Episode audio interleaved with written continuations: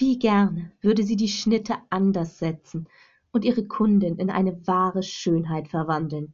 Viel zu plump waren die Änderungswünsche der jungen Frau und ihr Schönheitsideal viel zu simpel, zu sehr nach dem Standard ausgerichtet. Die junge Frau hatte wunderschöne große Augen, eine sanfte, weiche und makellose Haut und schön geformte Kiefer. Sie würde Desirees Sammlung wunderbar ergänzen. Bedauernd schüttelte sie den Kopf und setzte ihre Arbeit fort. Natürlich würde sie auch nach den einfachen Eingriffen besser aussehen als zuvor, aber Desiree musste nur die Bezahlung gefallen, nicht das Ergebnis. Ein Grund, sich umso mehr auf den Feierabend zu freuen. Sie konnte es kaum erwarten, an ihren Puppen weitere Änderungen vorzunehmen. Ganz besonders ihr Neuzugang, Esme, bereitete Desiree Freude. Es standen noch einige Verbesserungen an, aber keine so großen wie bei den anderen. Esme war eine natürliche Schönheit und diesen Glanz wollte Desiree ihr keinesfalls nehmen. Selbstverständlich hatte sie ihr allerdings ein paar Rippen entfernen müssen, damit sie die perfekte Körperfigur erhalten konnte.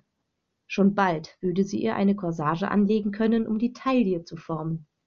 Desiree lächelte bei dem Gedanken an Esmes Fertigstellung.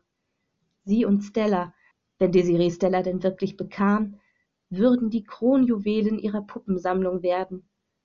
Sie würden in der ersten Reihe tanzen und die schönsten Künste vorführen. Bis dahin würde allerdings noch viel Zeit vergehen.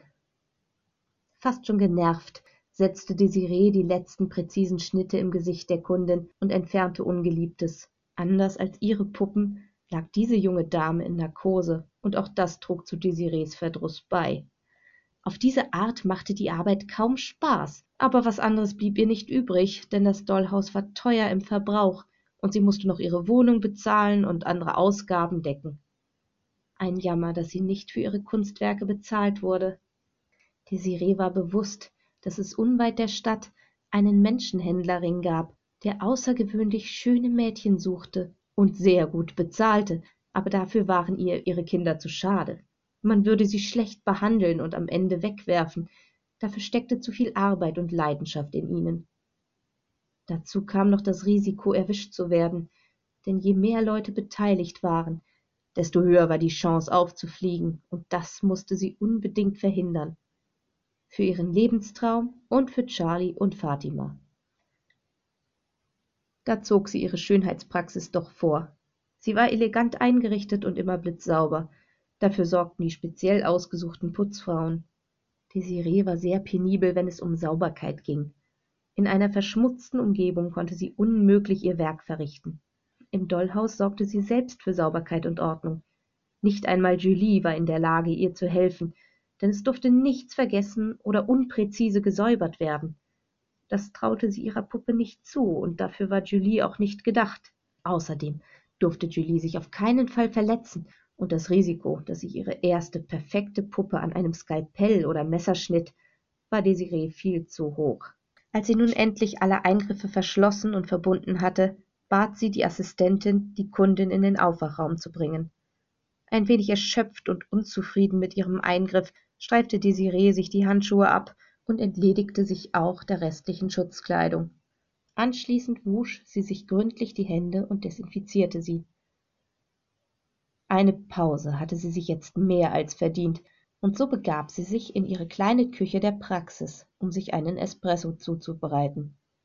Die nächste Kundin würde erst in einer halben Stunde erscheinen. In dieser Zeit wurde das Behandlungszimmer gesäubert und neu vorbereitet. Desiree nahm sich einen Muffin aus dem Kühlschrank und setzte sich mit ihrem Snack in die gemütliche Sitznische der Küche. Sowohl die Küche als auch der Rest der Praxis waren nach ihrem Geschmack eingerichtet.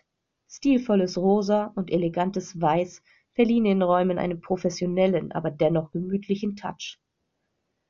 Die Möbel waren größtenteils aus weiß lackiertem Holz gefertigt und sahen sehr edel aus. Die meisten Kundinnen bewunderten auch die außergewöhnlichen Gemälde an den Wänden. Desiree hatte viel Zeit und Geld in die Dekoration gesteckt. Am liebsten waren ihr jedoch die weißen Felle, die die Böden zierten.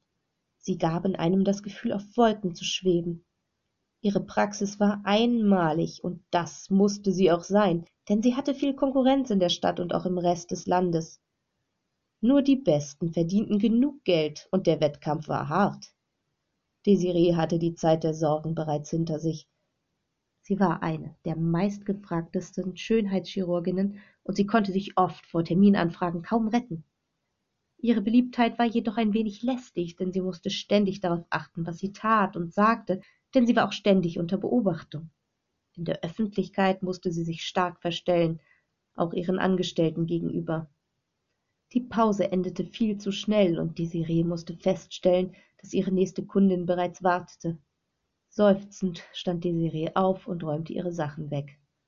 Auf dem Weg ins Wartezimmer, ein schöner Raum mit Couch und Fernseher, sah sie im Verzeichnis nach dem Namen der Kundin und nahm die Mappe mit den Änderungswünschen mit.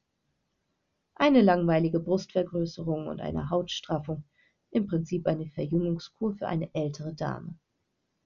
Bei den meisten half aber nichts mehr, sie waren so oder so verbraucht und hässlich.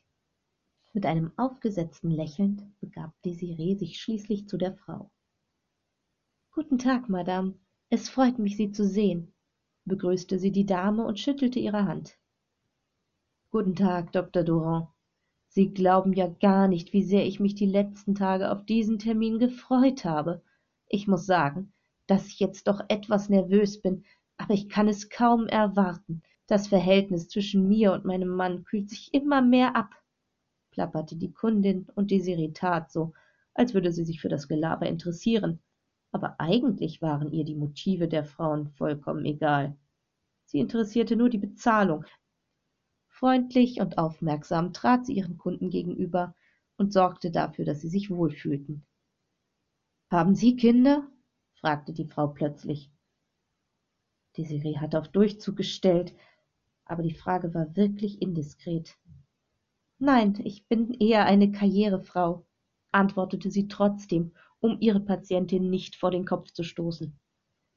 »Kinder sind Fluch und Segen. Wenn man sie bekommt und man eine schöne kleine Familie gründet, ist es ein Segen. Passiert aber den Kindern etwas, ist es das Ende der Familie, des schönen öffentlichen Lebens, in meinem Fall auch ein Ende für die glückliche Ehe«, erklärte die Frau und schüttelte bedauernd den Kopf. »Unsere arme Fiona ist vor zwei Jahren einfach verschwunden. Seitdem geht meine Ehe den Bach runter. Es ist schrecklich. Deshalb bin ich ja hier, damit ich wieder besser für meinen Mann aussehe. Ich hoffe, das rettet uns«, redete die Frau weiter, und Desiree hätte sie am liebsten wieder heimgeschickt. Diese Frau war unglaublich kaltherzig. »Schrecklich«, kommentierte Desiree kurz und öffnete dann die Mappe. »Ganz genau deshalb sind Sie hier, und hier sind Sie absolut richtig. Nach dem Eingriff wird Ihr Mann Sie sicherlich wieder begehren. Etwas anderes wird ihm gar nicht übrig bleiben. Eine Brustvergrößerung und Straffung, eine Hautstraffung im Gesicht und eine Lippenkorrektur«, las Desiree die Wunschliste vor, und ihre Kundin nickte eifrig. »Gut, wenn Sie sich bereit fühlen, können Sie mir ins Behandlungszimmer folgen und wir verschönern Ihr Leben«, bot sie dann an und führte die Dame in das frisch geputzte Behandlungszimmer. Sie wies sie an, die bereitgelegten Operationskleider anzuziehen, und wandte sich dann ab, um alles vorzubereiten und der Patientin etwas Privatsphäre zu geben. Als endlich alles fertig war und die Frau bereit für die Operation lag, legte Desiree den Zugang für das Narkosemittel und holte ihre Assistentin herein. Sie begannen mit der Brust und brauchten dafür nicht allzu lange, da dieser Eingriff Routine für die beiden Frauen war. Natürlich war jeder Körper anders, aber das Prinzip war dasselbe. Als sie zum Gesicht kamen, hielt Desiree einen Moment inne. Jetzt, wo sie unbewegt vor ihr lag und das Gesicht entspannt war, erinnerte die Patientin sie an jemanden. Sie brauchte ein paar Sekunden, um zu realisieren, an wen. Ihr Gespräch vorhin gab ihr den entscheidenden Denkanstoß. Es war Fionas Mutter, eine ihrer Puppen. Sie sahen sich wirklich ähnlich, allerdings war die Mutter nur halb so schön wie die Tochter, was vor allem an ihrem Alter lag. Sie war wohl Spätmutter geworden. Fiona wurde wohl nicht mehr wirklich vermisst, dachte Desiree. Auch für ihre eigene Mutter war Fiona nicht mehr als ein Stück in ihrer Sammlung, ein Statussymbol für die reiche Familie. Da hatte es das Mädchen bei ihr besser. Immerhin schätzte Desiree ihre Puppen sehr, und wenn sie sich benahmen, wurden sie auch belohnt, so wie Julie. Julie war ihre erste Puppe und war so etwas wie Desirees Tochter. Zu gerne hätte sie dieser eiskalten, reichen Schlampe einen Strich durch ihre abartige Rechnung gemacht, aber das würde ihren Ruf zerstören, und so widerstand sie dem Drang, das Gesicht der Frau zu verunstalten. Obwohl die Sirene nun schon länger abwesend in das Gesicht ihrer Patientin starrte, sagte ihre Assistentin nichts dazu. Die Miene ihrer Chefin wirkte sehr konzentriert, und es schien, als würde sie überlegen, wie sie am besten vorgehen sollte. Tatsächlich wusste Desiree das längst. Sie musste über solche Dinge nie lange nachdenken. Wenn sie ein Gesicht oder einen Körper sah, fielen ihr sofort Möglichkeiten zur Verschönerung ein. Nach einigen weiteren Minuten setzte Desiree ihre eigentliche Arbeit dann fort. Der Eingriff ging ihr leicht von der Hand, und sie führte ihn genau nach dem Wunsch der Kundin aus. Das Jucken in ihren Fingern, das sie dazu verleiten wollte, diese Frau zu verunstalten, ignorierte sie geflissentlich. Fatima hatte recht. Reiche Leute waren kaltherzig und widerlich und ihre Kinder verzogene Gören. Bei einer solchen Erziehung und so schlechten Vorbildern konnten die Kinder keine guten Menschen werden. Fatima und Charlie hatten genau die richtige Zielgruppe ausgewählt. Sie konnte einfach keine Empathie für diese Unmenschen aufbringen. Manche hatten es wirklich verdient, in Fatimas Hölle zu kommen. Aber andere konnte man noch umerziehen und in etwas Wertvolles verwandeln. Eigentlich sollte Charlie die richtigen Problemfälle zu Fatima bringen und ihr die hübschen Kinder, aber das war leider unmöglich, denn sie standen zu sehr im Rampenlicht und ihre Entführung barg ein viel größeres Risiko. Die Bengel dagegen waren viel leichter zu kidnappen, da sie sich auf Partys herumtrieben oder leichtsinnige Dinge taten oder ohne Überwachung oder Bodyguards draußen herumliefen. Desiree verließ sich da vollkommen auf Charlie, und bisher hatte sie noch nie einen Elternteil getroffen. Sie hoffte inständig, dass das eine einmalige Sache bleiben würde, sonst würde sie sich kaum beherrschen können. Sie hatte nicht viel übrig für ihre Kunden, aber diese Frau hatte etwas an sich, das sie fast zur Weißglut trieb. Desiree war erleichtert, als sie endlich fertig war. Eilig legte sie ihre Werkzeuge zur Seite und verließ das Behandlungszimmer. Ihre Assistentin sah ihr verwundert nach, stellte ihre Chefin aber nicht in Frage. Desiree zog sich im Personalbadezimmer um und ging dann in den Aufwachraum, um sich zu beruhigen. Hier war es still und dunkel und sie hatte etwas zu tun, denn die vorige Patientin war bereits wach und erwartete eine Rückmeldung über den Verlauf der Behandlung. Eine weitere Angestellte hatte sie bisher umsorgt und die Frau hatte bereits wieder rosige Wangen und sah stabil aus. »Hallo, wie fühlen Sie sich?« fragte sie die noch recht junge Frau freundlich und erntete ein Lächeln dafür. »Sehr gut, mir ist nicht mehr schwindlig und Ihre reizende Kollegin hat sich wirklich sehr gut um mich gekümmert«, antwortete die Schwarzhaarige. »Das freut mich zu hören. Die Behandlung ist auch komplikationsfrei verlaufen. Ich werde Ihnen ein Heft mitgeben, in welchem Sie alle Informationen zur Behandlung der Eingriffsstellen finden können«, informierte Desiree sie. Die Broschüren hatten sich als am erfolgreichsten herausgestellt, denn ein einmaliges Gespräch vergaß man schnell, aber so war sichergestellt, dass die Kundin jederzeit alles nachlesen konnte und es wirklich keine Narben im Verlauf gab. Desiree unterhielt sich noch ein wenig mit der Frau und begleitete diese dann zur Tür.